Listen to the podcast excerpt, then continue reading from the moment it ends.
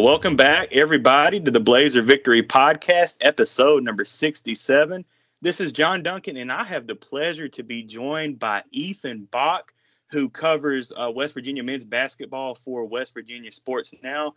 Ethan, first of all, how are you doing this evening? And second of all, just thank you so much for taking some time out of your busy schedule to uh, talk some basketball with me this evening. I'm good, John. Thank you for having me on. Good. And, uh, you know, we were talking a little bit before we started re- recording. You know, things have been busy, you know, especially for you uh, today with, um, you know, early signing day and you getting to do all that fun stuff. And also, you know, got a big basketball game to uh, preview for this Saturday down in Birmingham. Yep. Yep. First true road game for the Mountaineers. That's right. And let's you know, um, well, first of all, Blazer fans, if you're not following Ethan already, definitely uh, give him a follow at Twitter uh, at Ethan Bock underscore. Does a fantastic job, as I mentioned earlier, just you know covering West Virginia for West Virginia Sports Now. Um, but just definitely a must follow. And he was letting me know, you know, before we started recording that, um, you know, before the game on Saturday, he should have a piece out, you know, previewing this matchup with uh, UAB and West Virginia. Um, but before we get started, and getting into uh, previewing West Virginia, I just want our Blazer fans to know that this game is going to be 4 o'clock p.m. Central Time, a tip off at the BJCC from the Legacy Arena.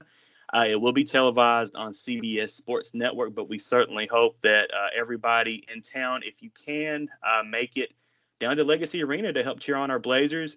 Um, Ethan, I, I, don't know if you know, uh, but UAB also has a big uh, bowl game uh, also this Saturday against BYU. So um, I do know a lot of Blazer fans uh, making the trip down to Shreveport for that game. But uh, if you are in town, like myself, definitely make it over to Legacy Arena this Saturday and uh, cheer on Andy Kennedy and the Blazers. Um, but Ethan, let's let's just go ahead and talk about this West Virginia team. Um, they're coming in nine and one overall. Really, you know, the only loss was to a pretty good uh, Big East team, uh, Mar- Marquette, who yeah. uh, Blazer fans, you know, are aware of, um, an old uh, Conference USA opponent back in the day. But just off the top of your head, just overall, what is what is going on uh, with you know West Virginia coming into this game? Because really, I got to watch a couple games. I watched the whole UConn game, watched a little bit of the Kent State game, but I, I guess just just tell Blazer fans a little bit about what happened in that Marquette game because it seems, you know, looking at the stat sheet that West Virginia was up by double digits at the half, but somehow just kind of, you know, wasted away that lead and Marquette was able to uh, get the victory in that tournament. Yeah, um, West Virginia was up by 12 at, the, at half, and then they came out out of halftime slow. What they started doing was they would have two guards, Malik Curry and Kedrian Johnson. They would have them double uh, the ball handler for Marquette, which would just leave someone wide open in the corner. And Marquette mm. hit their mm. shots.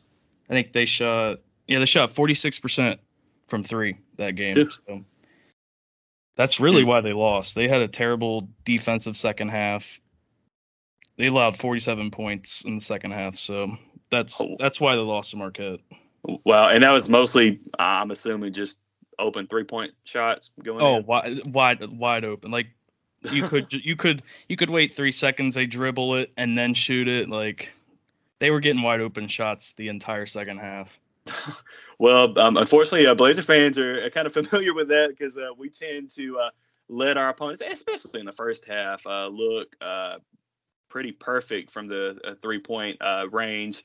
Um, like I said, especially in the first half, but tighten things down mostly in the second half. Um, but talk looking at the stat sheet and just watching the you know the film that I have on West Virginia, it, it honestly just revolved. Or this team really revolves around just two guards, uh, Taz Sherman and Sean McNeil. And um, you know, I, I, saw where even John uh, Jon Rothstein uh, tweeted out that in the last two games, uh, both of them have combined for 85 of the team's 119 points. I mean, my goodness. So it, it honestly just seems that this team lives and dies by those two guys. Is that is that a fair assessment? Yeah, yeah, fair assessment. No, there's no it's really not that hard to game plan West Virginia this season so far on offense. Um, really one dimensional. Against they on Sunday they played Kent State and at the half they had one field goal that wasn't Sherman or McNeil. Wow.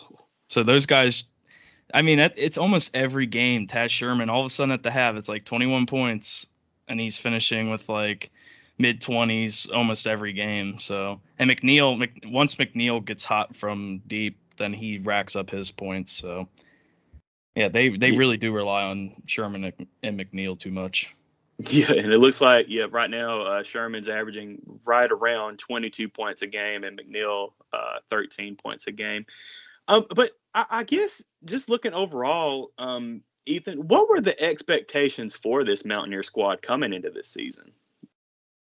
Honestly, I think the expectations were tournament team, just not a three seed from last year because they lost Deuce McBride, Derek Culver to the to pros, and then they yeah. lost they lost a couple of role players to the transfer portal, which I mean a lot of people did, but they yeah. had they had they added seven new players this year, uh, three grad transfers and four freshmen, so they were a totally new team this year. Sherman McNeil and Jalen Bridges and Gabe Osabuohien were pretty much the only like true returning players to from last season that played a lot of minutes. So it, expectations really weren't that high, but at the same time, like they're still expected to be a tournament team.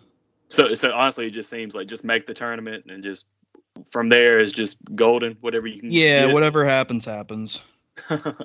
nice.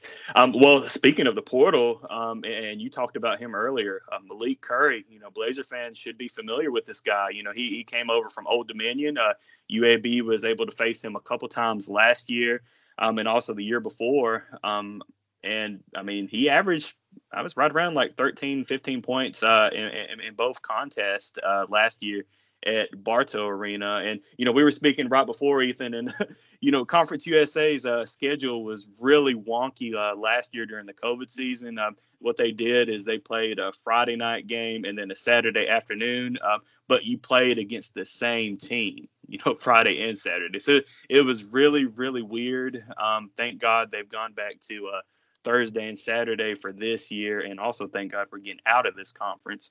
Um, but just really wonky. Um, but Malik Curry, I mean, he showed, you know, at ODU last year and even late in the season, um, he showed uh, flashes, which is, you know, honestly probably what Bob Huggins saw in him and, um, you know, allowed him to come over to West Virginia. But ha- has Malik been able to kind of get in that rotation a good bit? I mean, I know, you know, we just talked about Sherman and McNeil, but has has Curry been to, been able to get in there some in the rotation at guard? Yeah, he's been he's been coming off the bench, but he's he's usually finishing games like um, he's also been at times their third go-to guy. Like mm-hmm. one, I think against uh, Eastern Kentucky had 16 points. Uh. Against Pitt, he had 10 points. Like there's he's shown flashes of when McNeil and Sherman. Not saying they're not scoring; they're always scoring. But when when there needs to be a third guy scoring, Malik Curry is one of those guys that steps up. Right, or maybe he's, when one of those two guys get in foul trouble or something, he comes yeah, in. Yeah. Okay. Nice. Well, speaking of foul trouble, um, for Blazer fans, uh, you know, I, I, think really the key to this ball game is uh, keeping uh, Trey Jemison and uh, KJ Buffin out of foul trouble. Um, those are the two bigs uh, for UAB. And I mean, if they can stay out of foul trouble and get a lot of minutes in this ball game against West Virginia, honestly, I, I think UAB can have a shot in this game to, uh, you know, get the win at the BJCC. Um, but if they get into early foul trouble, I mean it it could be it could be a long a long uh, night in Birmingham um, because uh, Josh LeBlanc uh, fell down very awkwardly in uh, the last game against Grambling. Now, Andy Kennedy did say post game that it, it, didn't seem to be as bad as they thought, that he might be okay, that he was walking around. Uh, so hopefully he'll be okay to uh, come in and play, and maybe even Ranji Gordon come in as well. Um, but really, you know, KJ Buffin, um, who was who was a transfer from Ole Miss, and uh, Trey Jemison, um, you know, who played last year coming over from Clemson. Those two bigs really need to have a, a really good night against West Virginia, but most importantly, just stay out of foul trouble. But uh, Ethan, can you talk a little bit about the bigs for West Virginia? Um, are, are, they rebounding well? Because you know when, when, you look at a Bob Huggins team, uh, typically uh, year in and year out, they're really good rebounders.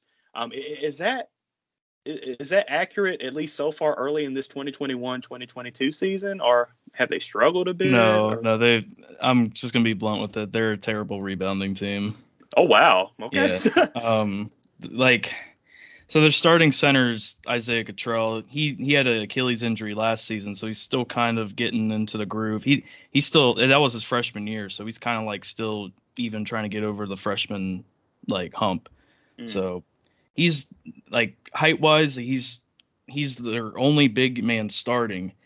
But off the bench, they have uh, three bigs: Gabe Osabuohien, Dimon Carrigan, and Pauly Paulicap, who are at least at least trying to rebound. They're like they're the only three players on the team who will box somebody out and rebound. Jalen Bridges, he's a six seven forward and he leads our team with five rebounds a game. Like no one Wow. This is not a good rebound. It's not a typical Bob Huggins rebounding team. They're yeah. They I mean, they that, really do not rebound well this season.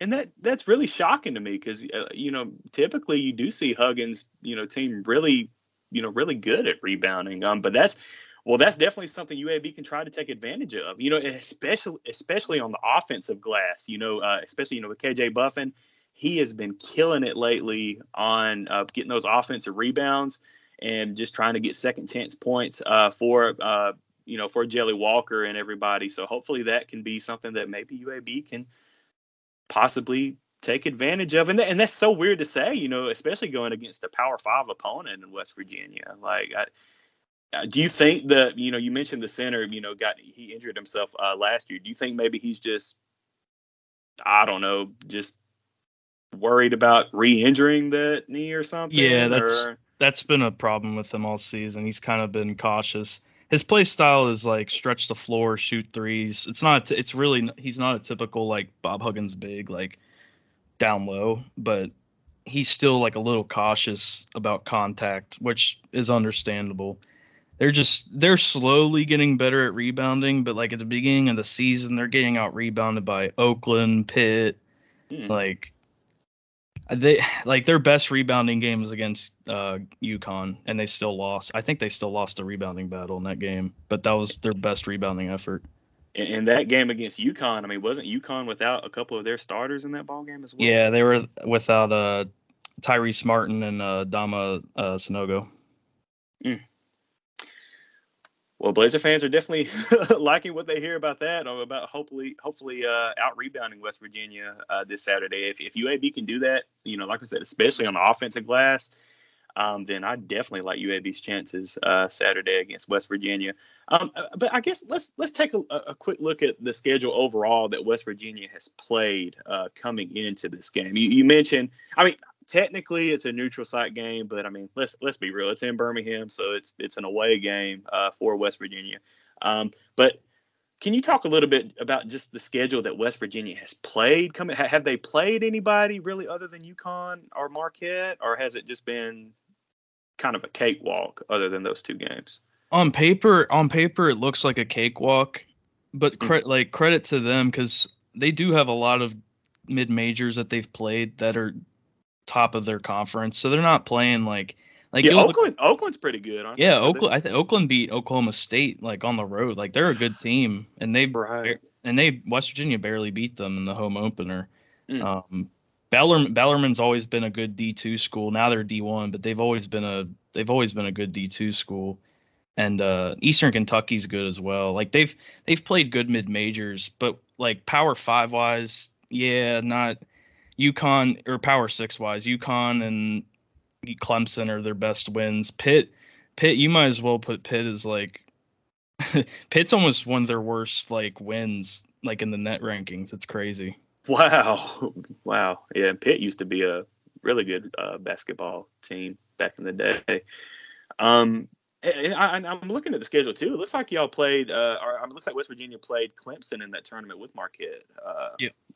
So that's a, that's a good uh, win. And after this, it looks like uh, West Virginia just has Youngstown State, and then they go into uh, Big 12 play. So really, I guess this is the last uh, big uh, test, uh, you know, especially for UAB before they head into. Uh, I think they've got Mississippi Valley State before they head into uh, Conference USA play. But definitely, you know, for West Virginia as well, playing a tough UAB team on the road.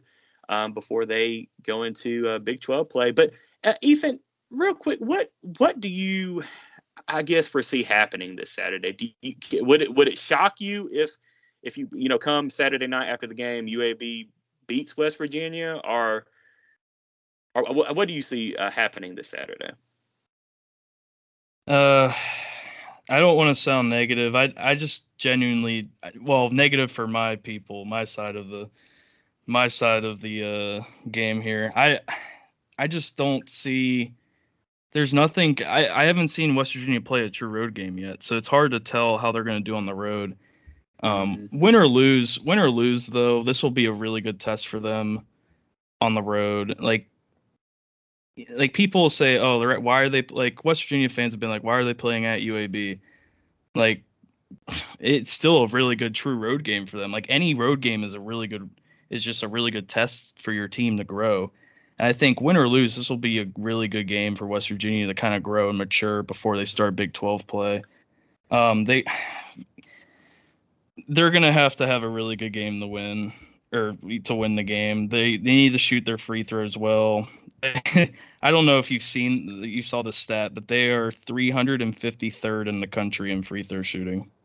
Oh wow! So hey, They're, maybe that's something UAB can do too. I mean, you know, we we play an aggressive defensive uh, style. I mean, maybe just go hack them and put them at the line.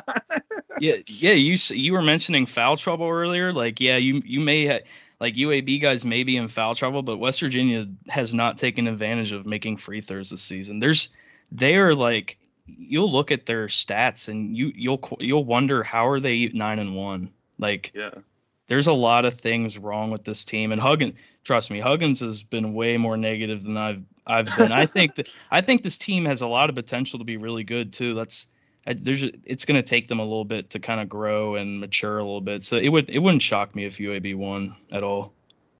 Yeah, well, we're we're definitely hoping on our side of things that that is the case, and get a really good win heading into conference play. And I mean, you look at the KenPom rankings too right now. I mean, these two teams are so close. I believe uh, West Virginia is at 44 and UAB's at 45, just right behind them. So just two really good uh, teams, and it should be a really good game come Saturday afternoon at Legacy Arena.